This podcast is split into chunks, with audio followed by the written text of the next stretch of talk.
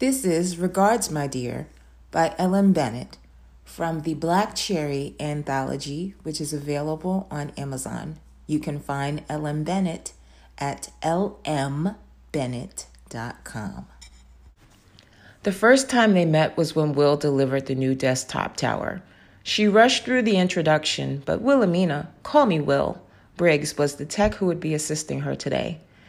Thayer had noticed how the taller woman appeared to look away too quickly when their eyes met. But IT people weren't the most deft at basic social interactions, so she thought nothing of it. But then they both reached for the mouse at the same time, Will's warm hand covering hers for a hot second, and this time it was Thayer pulling away as if she had been burned, the heat from that single accidental touch creeping up into her cheeks. Before her head snapped back to the screen, she caught Will looking down, a pair of dark lashes fluttering against dimpled cheeks, and she swallowed hard. I've got to uh, uh, go get a part, Will said, looking startled. Just. Uh, yeah, I'll be back. Okay, Thayer said, nodding dumbly. Will didn't come back. Not for the rest of the day or the day after, not even when Thayer put in a ticket for something stupid she already knew how to fix. When Dorky Donnie arrived at her desk that afternoon instead of Will, she forced a smile and sat through his fumbling around her computer. The cherry on the top of all that was when she saw Will an hour later, hunched over Jaleesa's computer, saying something to make her laugh and tuck her braids behind her ear. Ugh, of all people.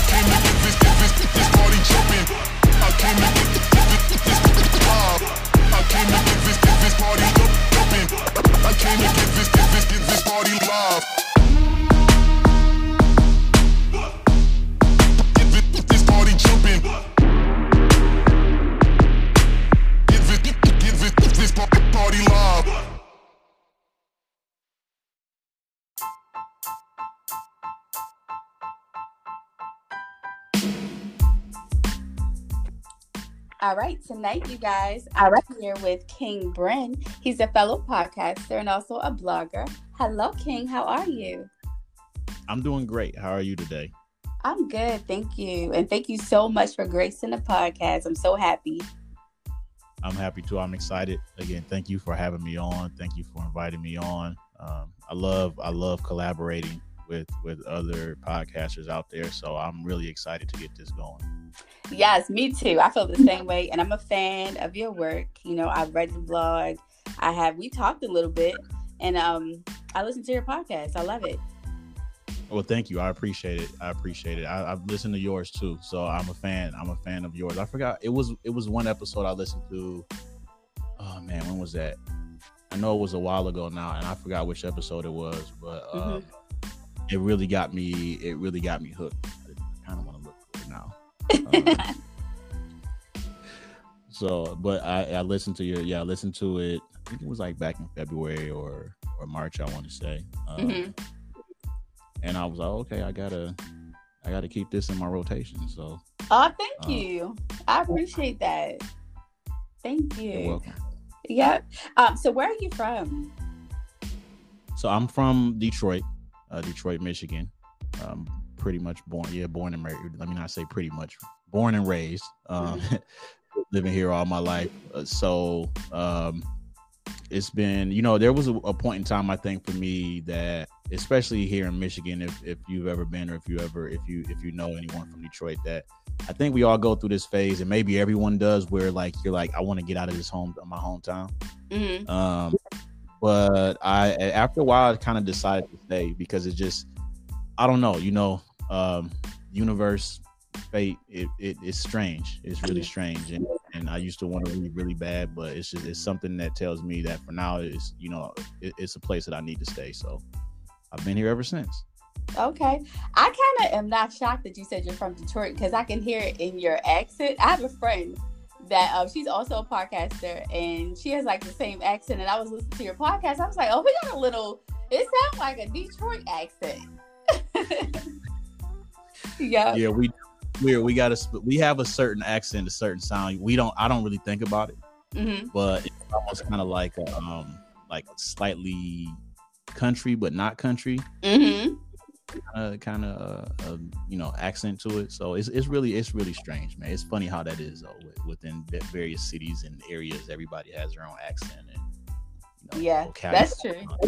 Because I'm I'm from Baltimore, and people say we have accent too, but I don't I don't hear it. I don't notice it.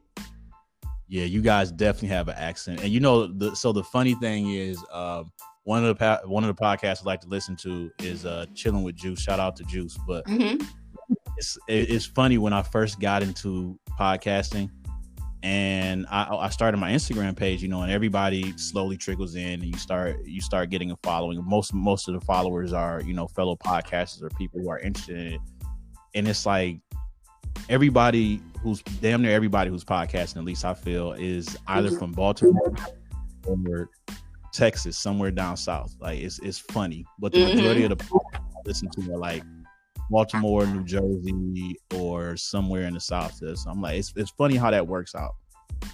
Yeah, and I didn't realize it was so many podcasters from Baltimore because uh, I think somebody, um, the Barbie Way, she had posted like, "Where's everybody from?" And so many people were like, "Maryland and Baltimore." I was like, "Oh my god, I didn't even know this." Yes, it's it's a lot. There are a lot of you guys from, from, from Baltimore, so I'm almost like man, if I really, really want to blow up, should I just move to Baltimore and, and start hosting my podcast? Guys, that's where it's at. yep.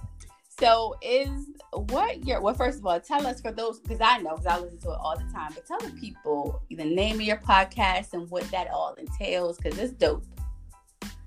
Yeah, so my podcast um it's barbershop based, a barbershop based podcast and just uh, I like to give you know a little a little quick brief rundown. Usually when I talk to people about starting it and why I started it is because uh, guys as men we have a lot of discussion in the barbershop and usually people view it as like it's probably stereotypical conversation where we talk about women and sports and getting our hair cut right that's that's mm-hmm. probably everybody thinks but we talk about other things. We talk about emotional issues. We talk about relationships. We do talk about obviously sports and, and women and things like that. That's what guys talk about. But mm-hmm. we also talk about, like you said, our mental health. We talk about relationships. We talk about our families and children. We talk about our upbringing. We talk about, I've had conversations with my barber about like space, you know, and that kind of stuff, religion. I mm-hmm. mean, it just goes all over the place. And the conversations we would have were like, they're so dynamic and especially between my myself and my barber because we've known each other since before he was cutting hair. Mm-hmm. uh, just always been like him and i our our connection has always just been these deep discussions and i would i would come in there and i'm like man these are these are things i need to capture. Like this is stuff that i feel like um, would have impact to people and so that was what drove me and inspired me also i was in a relationship at the time with someone who you know she was really into wanting to do blogs and stuff so the combination between the two of them was like, yo, I, I'm a creative person. I've always been a creative person. I come from a creative family. I have an uncle who's an artist for a living. We've mm-hmm. all been able. I used to write music and stories when I was a kid. So those are the kind of things like that always drew me. And when I had people around me that were, um, you know, the discussions that we had, and then being with someone who was wanting to blog and, and get her ideas and thoughts out, mm-hmm. made me feel like, you know, you need to. This is something you need to do. Um, and so that that's where I, that's that's what inspired me to start it. So that, that's what we do. I love that because when I first was reading about your podcast before I started listening, I was like, you know, like most of us women, we always wonder what men talk about in the barbershop. You know, we know we talk about. We pretty much gossip in the bar, in the um, hair salon and stuff like that. We talk about men too, but we're all. I'm always curious, like what men talk about, and I was shocked, and that's why I like it so much because you guys don't just talk about women like you talk about so much like current issues political things and so many things and that's why i love it so much and i think you're very intelligent and very well spoken and your, your guests are also always so dope and so you know talented and i just i love it thank you well we try we try but I, I really appreciate that and that that makes me happy to hear other people listen to the show and and and say those kind of things that lets me know that we're doing the right thing so i appreciate yes. it yeah. Now, tell me about your blog. Like, you have how long have you been writing? I heard you said you used to write stories. Yeah. Mm-hmm. Mm-hmm. So I'm, um, and it's it's kind of hard for me to say this because I, I got into it and then the pandemic happened and I and I kind of stopped. And I, I keep a journal, so I have a journal and I, I write things uh, in the journal. And so there are things in there that I'm like I need to get back to. There's one that actually that I wrote last week after um, the start of the riots and protests. And just kind of sat down and and thought to myself like how do i feel? And you know i went from there and i just started writing. And that's one i want to put into uh on I, I, write on i was writing on medium.com and that's what i want to get on there but I, I started i really just started blogging back in march but writing is something that i've been doing since i was a kid because it was it was therapeutic for me especially um, with me being younger, and my mental health issues, and not really understanding what was going on with me at the time, and just wanting an outlet. And like I said, I our family, my entire family is a creative family. Like damn near everyone in my family can draw or do some kind of art. Mm-hmm. And for me, art wasn't really my thing. I, I love looking at it, but drawing and painting and those things like it's it's a lot of work and a lot of concentration and things that I just I don't have the patience for. I got a short attention span. Mm-hmm. Uh, but writing for me is an outlet that allows me to get the creative thoughts out, out of my head and that's where I keep my my attention and focus. It allows me to just kind of quiet everything that's going on around me and and just pour into it. So when I was younger, I used to write stories, and like I said, I write music, I write poetry. Like it was, if it was writing, I would try to do it. I just wanted to see if I could do it, even if I wasn't good at it. Mm-hmm. Um, but recently, I started to get back into journaling, and as I was journaling, and I started to think about it's time to maybe start doing a blog. Um, I didn't really know what I was going to say or what I was talking going to talk about in the blog and mm-hmm. it just dawned on me like, man, you have all this content um, from your journal. Why don't you just do that?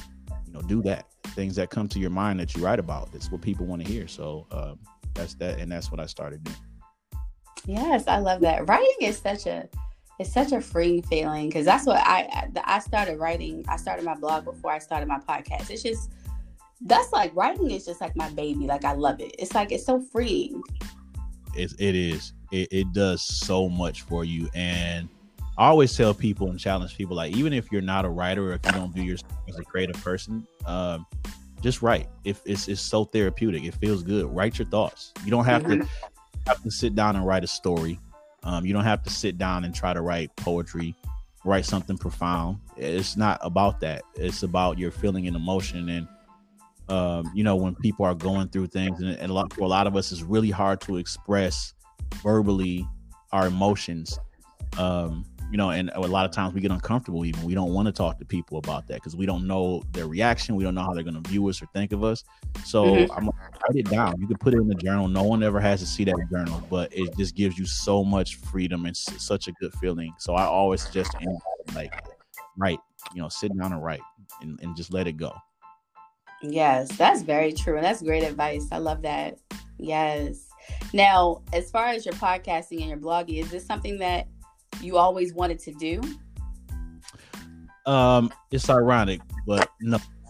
so just to I guess probably to embarrass myself a little bit here. Uh, when I was a kid, uh, like I said, creativity has just always been in our family, and music is a big thing for me. If anybody knows me, knows that music is very, very near and dear to my heart. I listen to any and everything, and I've always been like that because in in my household, I had a mom who listened to she she loved a lot of like modern jazz and acid jazz and stuff um, mm-hmm. as well. And then my father, he listened to pretty much everything. Like I remember growing up, uh, being younger, and he would listen to Michael Jackson and Prince, but he would also listen to a lot of Parliament, Funkadelic. Then he would play REM. He would play Red Hot Chili Peppers and Queen.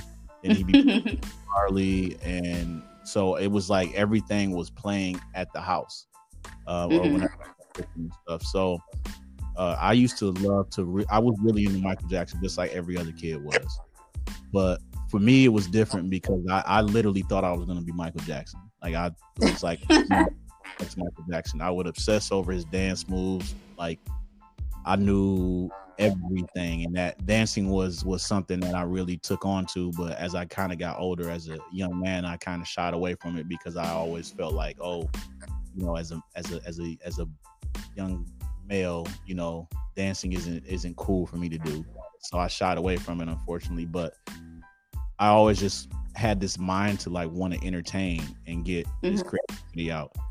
And so podcasting kind of became that when I decided I wanted to like uh, you know start to start to to get our thoughts out in the stuff that we discuss.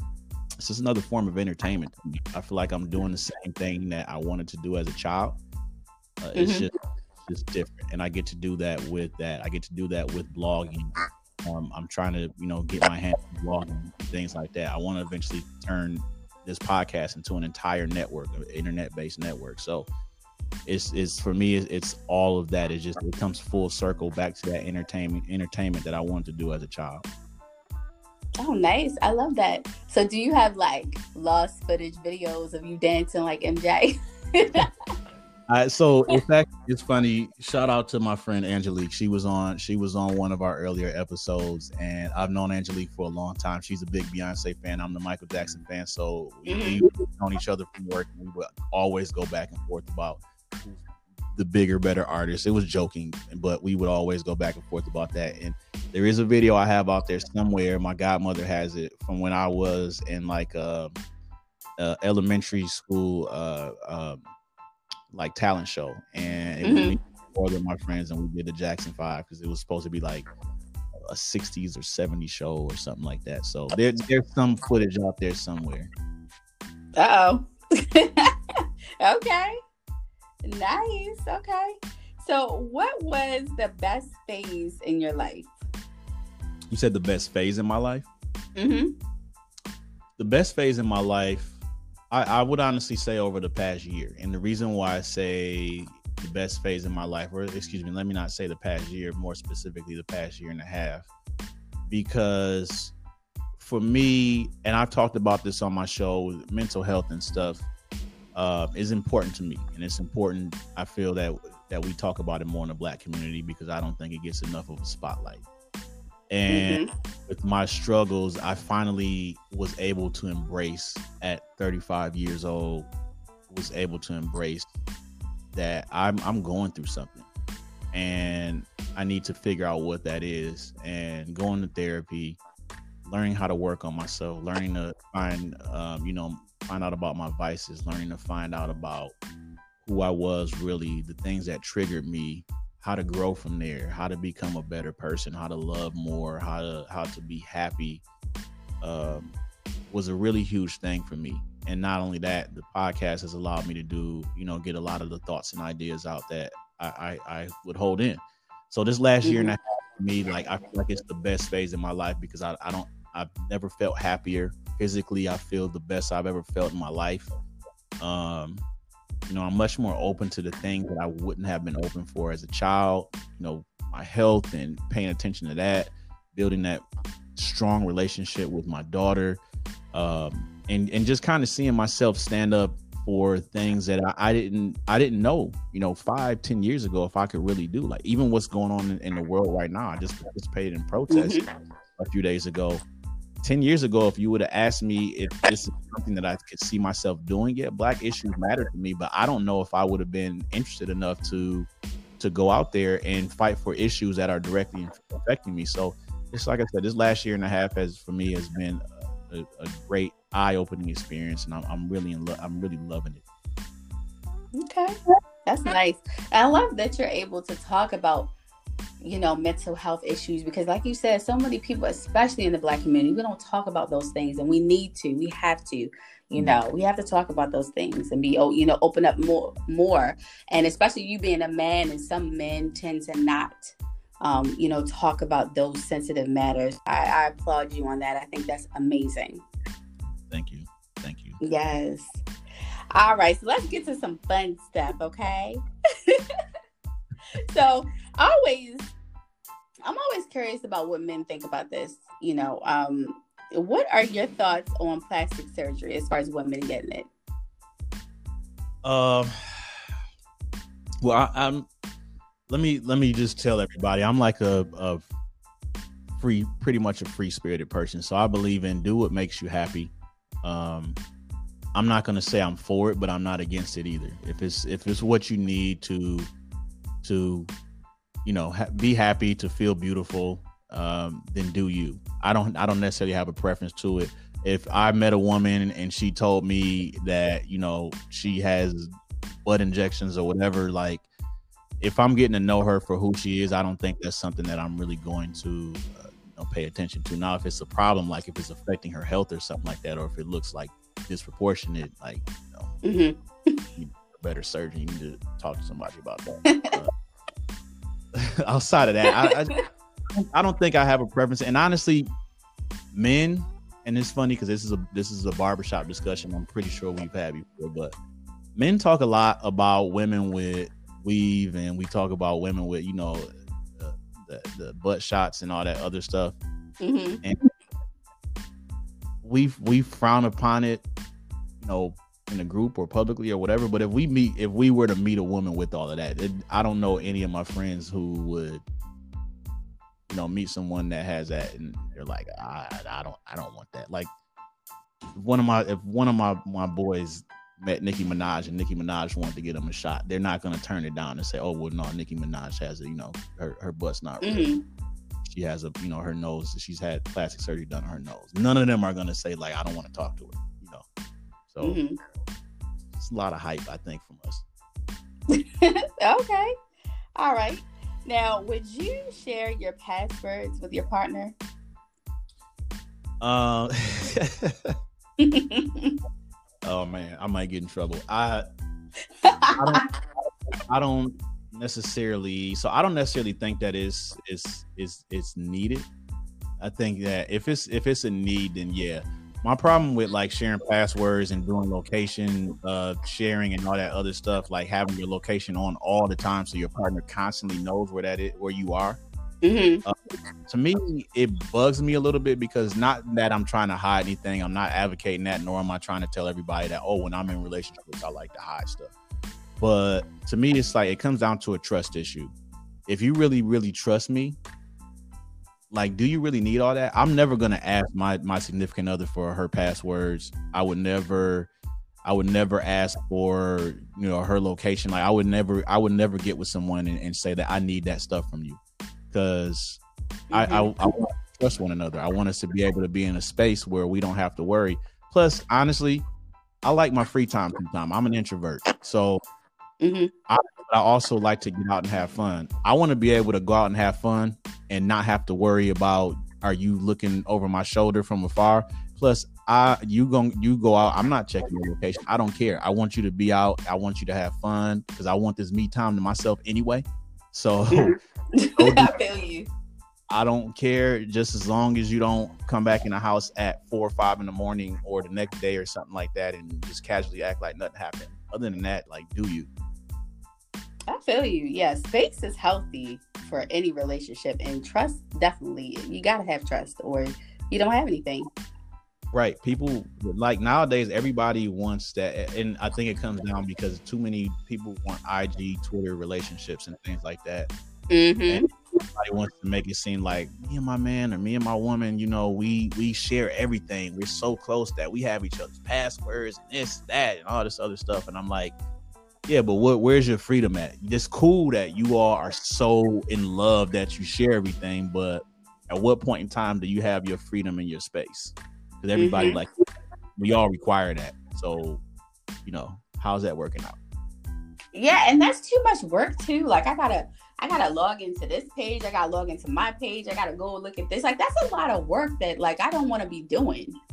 Exactly, exactly. And then it's like, you know, especially with the location sharing thing, like you're checking the location every few minutes and then you see where it's at and then you're trying to figure out where they're at, what they're doing. And I, that's just too much stress to me anyway. Like, I, like I, again, I, I'm in my free mode, my mode of doing whatever the hell I'm doing. Like, I want to be in that mode. So I'm not picking up my phone every 10 minutes, like, what's going on? Where you at? What is she doing? Like, I'm not pausing my 2K.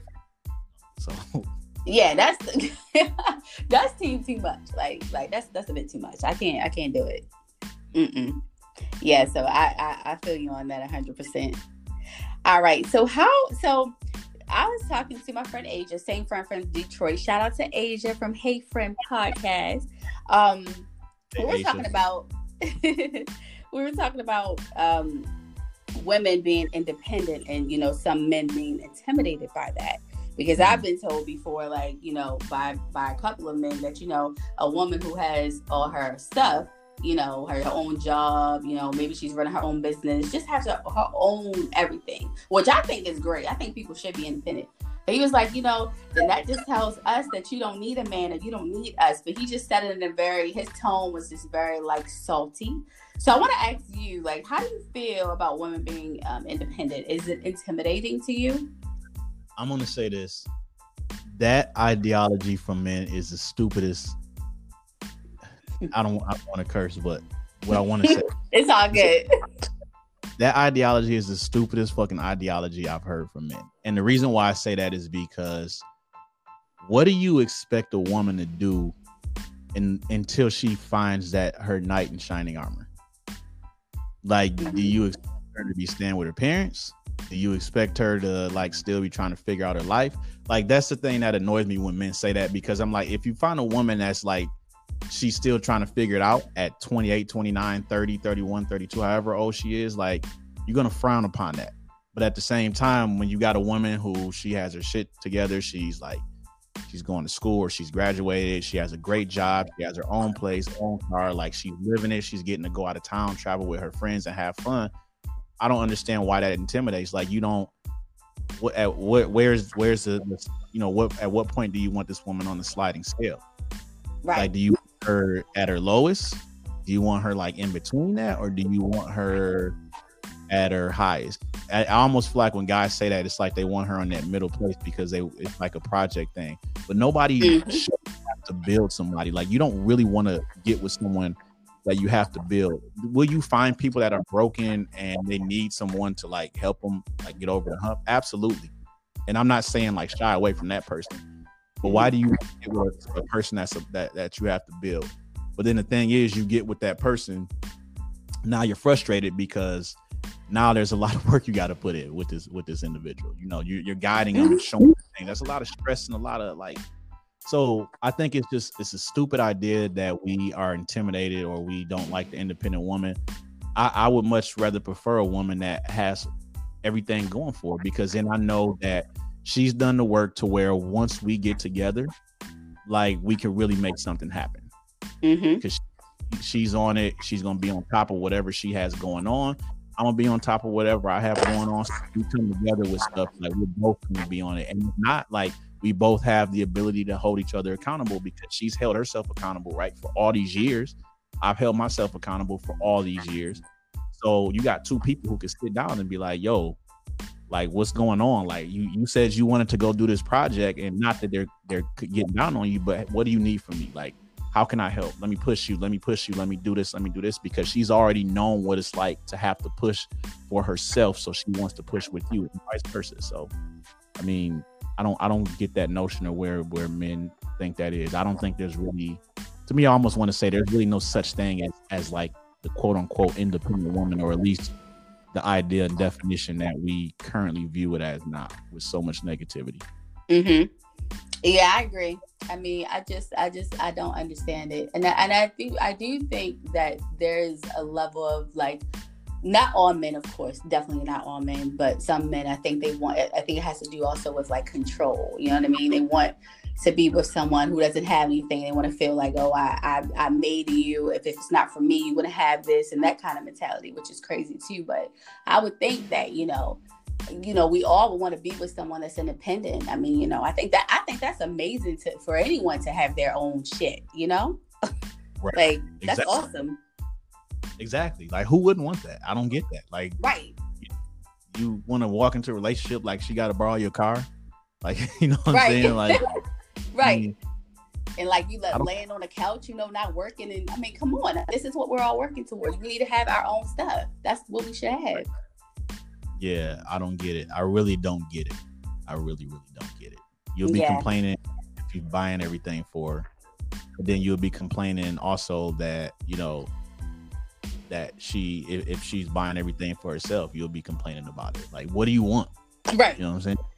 Right. It's like, come on. I mean, you're you're never satisfied, you know. But yeah, I I agree. Yeah. What is one dream you have yet to accomplish, but you plan to accomplish? Um, hmm, there's quite a few. Um, the biggest thing I would probably say right now, because I feel like doing this will give me everything I want, is building out that network. I'm, mm-hmm. I'm currently in the process of actually doing it, but I want to achieve it to the point where I'm seeing the success. Um, I'm seeing the residuals come from it. I'm seeing the income being made, but I'm seeing my livelihood change. I'm also seeing that I'm impacting other people's lives. I'm seeing that I've put myself in a position to where um, I'm, I'm not going to be on this earth one day, right? So my daughter has something, and you know, not to say that she has to do this. Maybe she wants to be involved in the business, maybe she doesn't. But I know that at the end of the day, when it's all said and done, that I've left her and so so getting to that point of where it, it, actually comes to fruition, not just me, like right now, like I said, I'm in the beginning stages. I just filed my I've just got the LLC back, just got my logo for the business. Um, it's it's going from that point and to act to it actually being real and I'm actually seeing like things happen. I think that's the biggest dream that I want to accomplish so I could like I said leave something ultimate for my daughter. Yes, and congrats on getting your LLC and your logo. That's that's important. I'm glad you brought that up because you know everyone who has you know a business or whatever they're trying to do, I think that's very important. So, congrats to you on that. Thank you. And it is hard and it's intimidating and scary, but you got to do it. Yep, get it done, peeps. All right, what is your favorite quote and why? My favorite quote. Uh my favorite quote is a quote by Mike Tyson. I'm probably not gonna get it exactly right, and I don't I don't know why because I, I read it a thousand times. But my favorite quote that he has is discipline is doing things the things that you hate, but nonetheless doing them like you love it. Mm-hmm. And that always struck a chord to me. And Mike Tyson is I want everybody to know he's always kind of been this way. Everybody's made fun of him for his, his voice, and, and everybody thinks he's not intelligent, but he's always been a pretty intelligent guy and a pretty profound guy. He has quotes like, you know, everybody has a plan until they get punched in the mouth and all of that stuff. Uh, but that's big to me because what I learned out of that quote is when you look at anyone who's achieved any amount of success, I don't look at people as lucky. As a matter of fact, I, I really kind of dislike the word lucky mm-hmm. because I feel like the word lucky is a cop out to say that the only reason someone's achieved something is because they were lucky, not because they put in the hours or the grind, not because they sacrificed time and and money and effort to get to where they were. If you look at anybody's story out there who has achieved any amount of success, nine times out of 10, unless that person was already born into wealth, nine times out of 10, you won't see too many people who will just have lucked up on something. Mm-hmm. Like everything because they decided to put down and sacrifice something.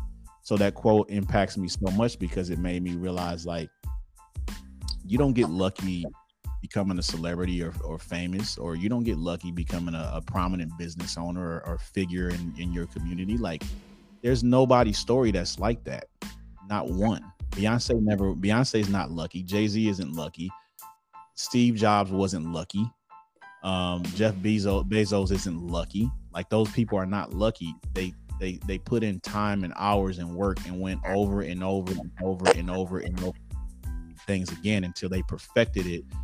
And them doing what they did allowed them to achieve the success that they have now. And so that's why that quote impacts me so much because a lot of things that we have to do until we get to the point of where we want to be in life, mm-hmm. we're probably not gonna like. You're not gonna like spending money. You're mm-hmm. not gonna like being up all night working on the project and then having to get up again at six in the morning and go to work. You know, while meanwhile you just worked on a personal project until two in the morning. You know, you're not gonna want to do that. You're not gonna when you work out stuff. you know, it doesn't feel good in the meantime. You know, that lifting doesn't feel good. It hurts. Know, next day it hurts.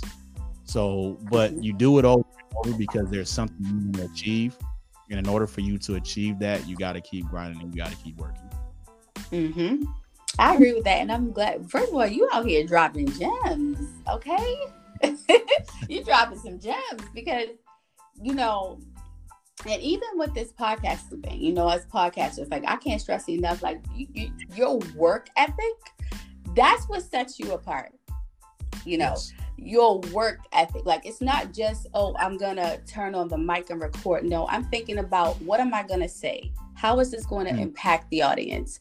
Who am mm-hmm. I gonna even down to who I who you know we invite on the show? I mean, all these things we're thinking about. You have to think about these things, you know, before you put it out into the atmosphere. You don't just want to, oh, I'm gonna do, I'm just gonna start talking and record. No, you have to put thought process in, you know, these things. And and it's hard work. It's a lot of work and so I, am so glad you you you touched on that because that's important. I don't think people, some people really don't understand how much work it takes into you know being Beyonce. Because I'm a super Beyonce fan too. I love her, but you know, and a lot of people, you know, will criticize her and things like that. But like this woman, the amount of work that she puts in to what she does, like that's crazy. That's crazy work ethic. Yeah, it's insane. And like you said, like I'm and I'm guilty of it with the podcast too. When I first thought the idea of the podcast, I thought it was going to be simple: get a couple of mics, um, you know, some recording equipment, and let's go. But like you say, once you find the passion, if you're doing it for fun, then that's different. But yeah, if you're trying to grow your audience, like I, I have, I have schedules that I have for when people are coming on. I have three, four, five months worth of episodes, like just just out in my Google Docs, and then I did look at those episodes and decide when do I want to do them, and then I, I put them, you know, place them on a schedule, and and and, and thinking about the content. I have like I have uh, structures for how we're gonna how we're gonna present things and and how things are gonna be talked about and at what point. And you're editing the episodes and you're doing all like you said. This is it's work and it's time spent. And so when you look at that, like you said, Beyonce is a grinder. Everybody will probably probably tell you, "Oh, Beyonce is lucky." Are, are there some talents that people are born with that others are not? I, absolutely. Beyonce was born with an ability to sing, right? Mm-hmm. She was with certain natural abilities, but she had to still harness those and and mature those because she was while she was able to be to sing, you know, as a as a uh, you know from birth, her voice wasn't always what it is. Not you know so even with that or just recently the whole world just looked at you know michael jordan's documentary the 10 part series of the last dance. Mm-hmm. everybody to that point looked at michael jackson or I said i'm sorry michael jordan as like lucky. This is he was just unbelievably lucky. He was born with this talent this athletic ability and just being able to play basketball and all of this. When you look at that story everything that michael jordan did to achieve the success he did was always him working when he got cut from his high school basketball team, he went he went out and he worked. He worked, he worked, he worked. When he was getting knocked around by the Pistons, shout out to Detroit Pistons. When he was getting knocked around by the Pistons, he's like, I need to I need to get bigger. I need to get stronger. Mm-hmm. So he worked on his body. He worked on his physical fitness. He worked on his mental, his mental, uh, his mental ability too, because he talked about having to having to uh, not not feed into them when they fouled him so much and going back and letting them know they were getting to him. He had to work on that stuff. He talked about playing against other people and and seeing how they operated and learning like I, I if I want to achieve if I want to get better, I need to get better here. You know, so he's not lucky. None of those guys are. None of those women are. They're, none of none of these people are. They mm-hmm. they work. That's important. Yes, you got to put the work in. Um, you know, I, I just just so important to me, and I know to you too. Like, and and when you you know when you first start out, even with what we're doing, when you first start out, it's not going to be perfect, but you you tweak stuff and and you change stuff and you work at it, and it's the same thing with a lot of artists you reinvent yourself, you know, and you try to figure out what you can do better, how you can switch it up to keep people consuming what you're putting out. So I agree. Yep, and you're gonna if you if and if you're gonna be good and you want to be good at what you do, you're gonna be doing that for the rest of your life. You're always gonna be If you're stagnant, you know, if you're not growing, like they say, you're dying. So if you're sitting there at a point at a certain point and you're like, oh, I feel like I've done everything I can, um, then don't be surprised at the results. If you're out, if you're working to be mediocre, you're going to get mediocre results. So you got to keep grinding and you got to keep doing it. And also, the thing is, too, I like to tell people is there's going to be a lot of stuff that pisses you off. You're going to get frustrated a lot of times. Stuff is going to come out. You're, you're going to fail. You're going to feel like you didn't do good at it. So what? So what? Like, keep going. Mm-hmm. Yes, I agree. Yes, keep because there's been so many times where I wanted to be like, you know what? I'm not doing this anymore. I'm not podcasting. I ain't doing none of this. But you know what? I keep going because I love it. And then I know that it's not always going to be so rough. And I know that I just have to regroup and come back mm. and try again. Yep. Yep. You know, podcast blew up. It yeah. be all because you quit when you when you when you had those days and those moments where you were like, I'm tired of this, but you, you kept going. Yeah, agreed. Yeah. So I have to ask you, in light of what's going on, um, how do you feel being a black man in America? Being a black man in America is, especially in the current climate right now, is is scary and it's frustrating and it's draining because the things that we're fighting for are human rights. That's all. It's that simple. Nothing that we're asking for is beyond anyone anyone's means. We're not asking for control of this country. We're not asking for dominance over anyone or anything. All we are asking for is is the same treatment that white people get. I want to be able to get pulled if I get pulled over by police, I don't want to get pulled over by police. Let me make sure I say that. But mm-hmm. if I get pulled over by police, I don't have to wonder, am I going to die? I want to be able to give you my information and get my citation and go on with my day. I don't want to have to worry, are you going to pull me out of the car for some BS that you made up? I want to be able to know that I can go to a park with my daughter or myself and that someone's not going to call the police on me because they feel like I shouldn't be in that neighborhood. Um, people don't understand how that feels and everyone thinks that this is just made up or it doesn't happen enough even now with cameras i remember 15 20 years ago there was a, we didn't have cameras and people would say that that kind of stuff doesn't happen like rodney king was just an anomaly mm-hmm. that does not and i'm like this has been going on in our community for years and years and years way before rodney king it was just that rodney king someone just happened to be around with a video recorder but nowadays, everyone has a smartphone. Everybody's smartphone has a camera on it. These incidents are being recorded, and yet the not the world, but our country is still turning a blind eye to it and not doing anything about it, and like acting like we're just we're just complaining for no reason or we're making things up. Um, and it's ridiculous. And then it's even more frustrating because when we ask for equal rights, then we're now labeled as being ungrateful or we're labeled as being thugs. Mm-hmm. Uh, it, it's you know, it's like at what what at what point do we do we do we does this country wake up and realize it's wrongdoing? Why do we have to ar- even have these arguments? And then like, what do you want me to do? Like, if I'm quiet, then I'm allowing for this injustice to happen. If I say something, then I'm asking for too much. Even now with the protesting, like everyone has everything to say about the protesting. Well, we're we're protesting. Well, that's not how you how you should go about it. Okay, well, we're rioting now. Well, that's not how you should go about it. Well, we're gonna speak up and say something. Oh, we're tired of hearing you guys like talk about it. Just be quiet. Like, well, what do you want to person to, to to to go about it? So it's just it's it's frustrating. Right. It's really frustrating.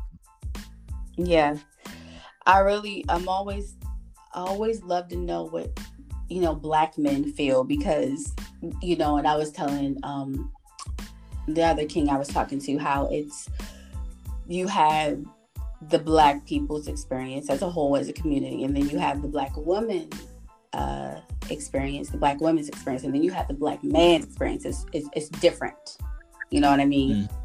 It's so different so yeah it's just it's just a lot right now that's going on and it's like you just can't win it's like you don't know what to do exactly know? it's uh um, I just want in the episode we just did, and I just dropped the the uh, I just dropped or I used the Tupac drop in the end where he talked about you know food. Um, and I had to had to have this conversation with my daughter the other day, which is a shame that I have to have this conversation with her. Mm-hmm. I said the Tupac analogy is great because I said I took it and I broke it down into four phases based off of what he said. He's like, you know, I'm going to this hotel every day. I know you guys have food. I'm hungry. I, am looking through the door. I'm seeing you throw food around and everything, but you're telling me you don't have it. And he's like, you know, the first time I'm knocking on the door, I'm singing, "We are hungry. Please let us in." And you keep telling me it's no food there. Second, couple weeks, I'm gonna come back, knock on the door, say, "We hungry. Give us some food." And you still not, you know. And I told her, I said, "That's phase one. Phase one is the singing phase. I feel like that's where we were in the '60s. Mm-hmm two is the you know we're a little bit more upset and angry, um, but you know we're still gonna ask. I feel like that we were doing that in the '90s. And he's like, you know, the other. Then after a few more weeks, I'm gonna come in there and I'm gonna, yo, rah rah rah, let us in, y'all. Like you get rowdy. And I said, it's crazy that you're seeing everything that's happening in the world right now. Um, with the riots and protests and, and how how how passionate people are about it. I feel like that's phase three. And I'm like, we're at phase three right now. Even though stuff is going on, I feel like we're at phase three. He said phase four, he talked to his, his uh, analogy. He's like, you know, after a while, after a year or so, I'm it's like I'm picking a lot coming through the door blasting. And like I said, as as insane as it sounds, we're not at phase four yet. Mm-hmm. And phase four, you're beyond asking, you're beyond demanding, you're just going to take it. And right now we're demanding. If it's this continues, we're going to get to a point where we have to take it. And when we take it, there's going to be no negotiation. You can't come back and say, "Hey, now we want to give you guys a fair shake." Because we're going to be like, "No, we tried that. We asked for it. It was that easy. You didn't want to give it to us. Now we got to take it." And when we take it, it's not going to be fun. Mm-hmm. So that's that's where we are in America right now, and this country has to realize that, open his eyes to it, and say that I want to help people and, and do that. Like I said, it's a human issue. This isn't a black or this is more. This is beyond the black or white issue at this point. This is a human issue because we should be able to have the same rights as every other human being in this country does. That's right. I agree. We should. It's so sad. It's just it's sad. And I have to have, you know, the conversation with my sons. I have two sons and I have a daughter. You know, you have to have conversations with them. And it's like, you shouldn't be having to have, having to, you know, have these conversations with them. But it, it's just sad. Right, right. And that's the thing. Like, white people don't have to have these conversations with their sons and daughters. Like, you and I have to sit down and, and tell our children that they're going to have to work way harder to achieve the same things that someone else is going to be able to achieve with ease. You know that that those are like the things that we shouldn't have to talk about. Mm-hmm. This ridiculous, but I have to have that conversation. And I talked to my daughter. You know, I said you're a black woman, and to me, I said black women I feel are the most most marginalized group in this country, and I feel like white women are the most empowered. Mm-hmm. And with, with that, I said that not only are right now are you gonna get it from from white people, because I'm like, white people are to view you. First of all, you're black. You know. Secondly, you know, anytime you speak up or use your voice as a woman, you're to be considered an angry black woman. People are to look at you for your body and your shape. Like that's to be the thing that defines you to them. And I said, unfortunately, too, you get it from us as black men, because black men don't respect or care about our women enough. Like we, you hear it in raps, like rap rappers right now. They always talking about foreign, foreign, form. Like women of other colors or women of other uh, ethnicities purposely try to model themselves to look like black women. You see them tanning, you see them getting the butt injections, mm-hmm. uh, see them um, uh, Botox to put things in their lips and their faces and things because they want that look that a black woman has so that they can come after your men. And like with us, we allow it. I'm not saying that a person shouldn't love who they love. If you fall in love with someone race, that's that's that's you. But that the reason that you meet that person or you're with that person should never be because you look at the race that's in front of you right now, the race that you are, and say that you're not good enough. So you should never like I'm like a man should never look at a black woman and say determine that I want to marry a white woman, not because I, I this I met this great woman just you know hanging out or being out somewhere one day and she just so happened to be white. No, I'm choosing this white woman because I just think that you as a black woman, you're just not good enough. Or I can only get so far in life being with someone like you until I get with someone like her, and then all of a sudden I explode. Mm-hmm. Like we we have, are having better respect and uh, like uh, that's a conversation that i have to have with her and it's not a great conversation. And then to tell her too like you might have a son or a husband one day and you're going to be scared when walking out the door because you're not going to know whether or not they're going to come back home. Not because you're worried about another black man taking life but because you're worried that your son is out playing basketball somewhere and somebody doesn't like him being on that court. So they call the police on him and the police come up and shoot him. Or you have someone who just decides to be a vigilante and, and, take it out on your your your husband or your, your son one day. Like those are those are is, is, these are conversations that we have to have and we shouldn't have to have. Mm-hmm. It's like we have everyone coming at us from every angle, and it's it's mm-hmm. a lie.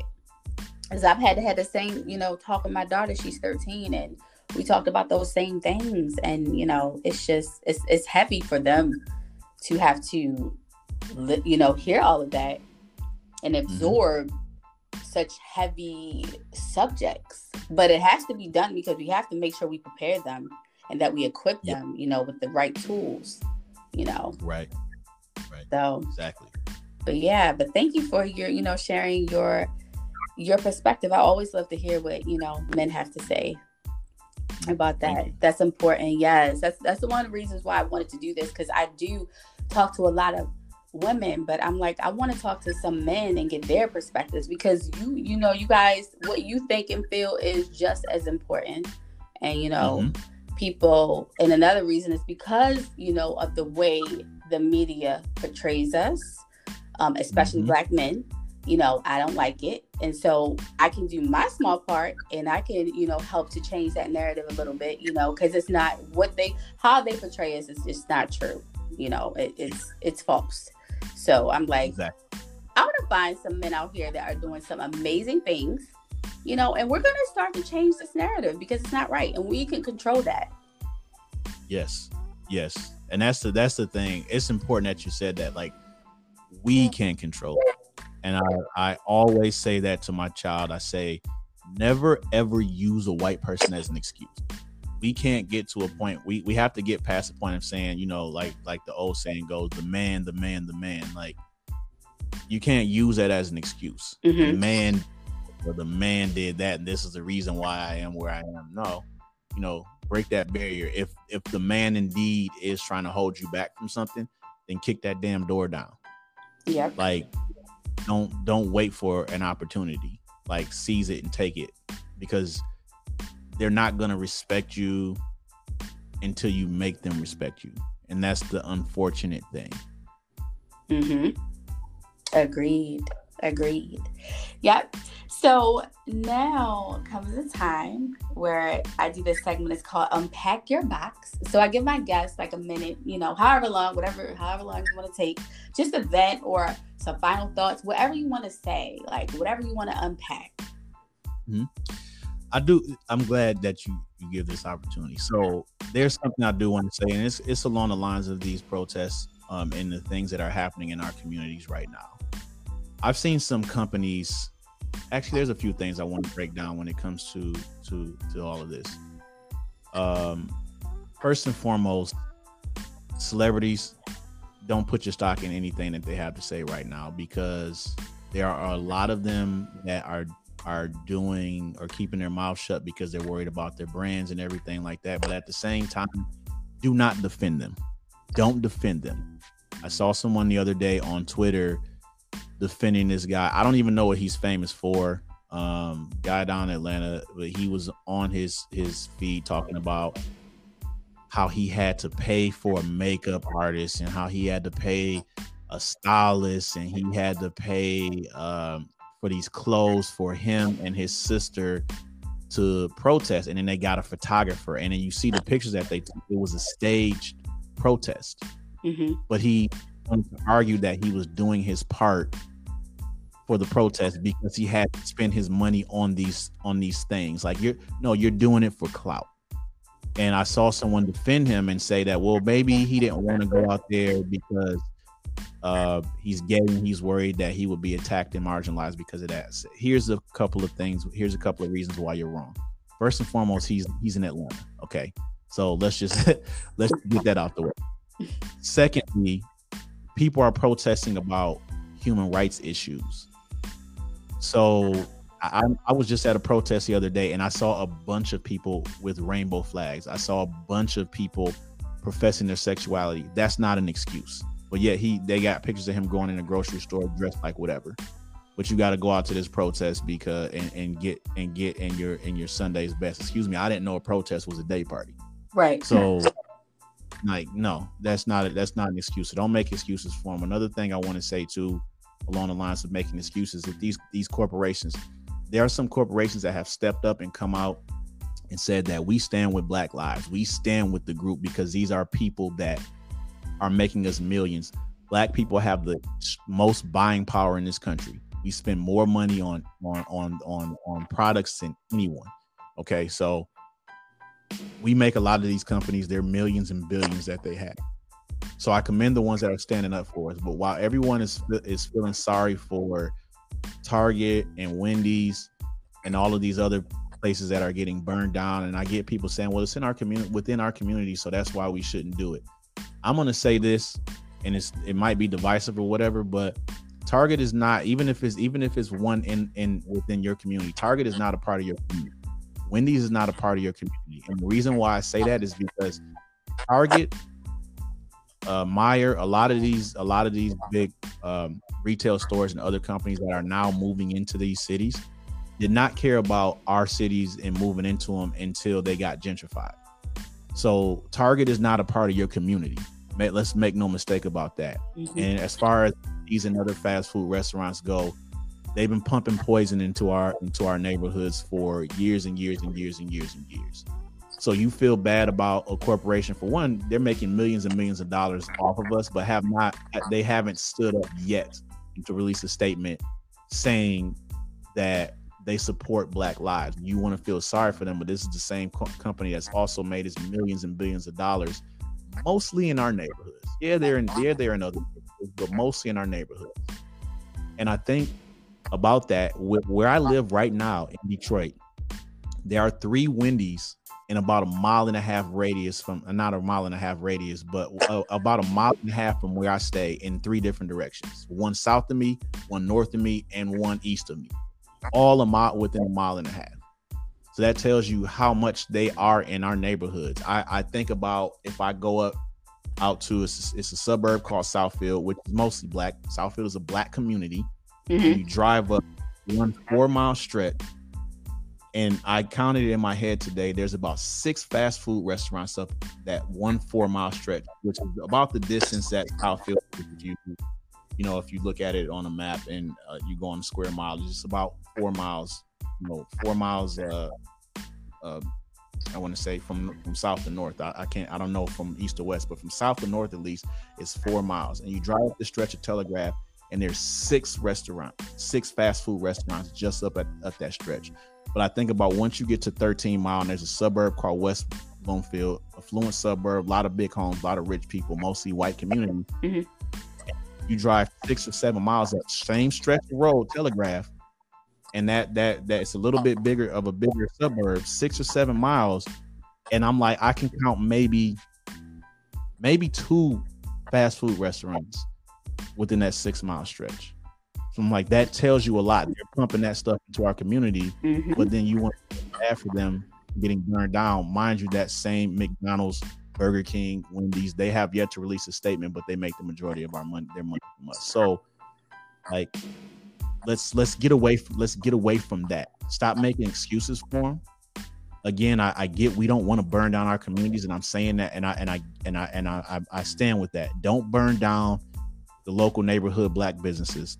Support those businesses, protect those businesses. But I do not feel sorry for Target. I don't feel sorry for Wendy's. I don't feel sorry for any other corporate company who's experienced a loss here because they don't care. They're not releasing any statements to say that here, here's what we'll decide we're on. They're not putting their dollars to politicians and saying that we need to we need to change the law so we can make it more proportionate. They're not doing any of that stuff. They're badly taking your dollars. And those million and billion dollar companies that were don't burn it down and all this other stuff, guess what? They're gonna be all right. They have insurance. Mm-hmm. I guarantee target that they burned down in Minneapolis, they they'll they'll clean up that site and another target will be there within the next year and a half. If not, they'll do it down the road somewhere. Uh, that's all. That's true. So like, don't we need to get up off of that and realize who who truly is for us and who's not. I agree. I agree with all of that. Yes, you I really enjoy talking to you. You are really dry, and I hope the listeners are listening because you really, you know, you just said some great things. Yeah, I appreciate it. Yes, of course. So tell the people where they can keep up with you because I want them to make sure that they can listen to your podcast and all that good stuff. Sure. So you guys can find the podcast is pretty much everywhere. Um, the only place is not is ironically on SoundCloud. I need to put it on SoundCloud. and, uh, I just found out they got podcasts on Tidal, so I'm gonna try to figure out how to get them on Tidal. And once I do that, I'm gonna make sure I share the information with the community. But everybody, you can find me, find the podcast pretty much on anywhere you stream podcasts.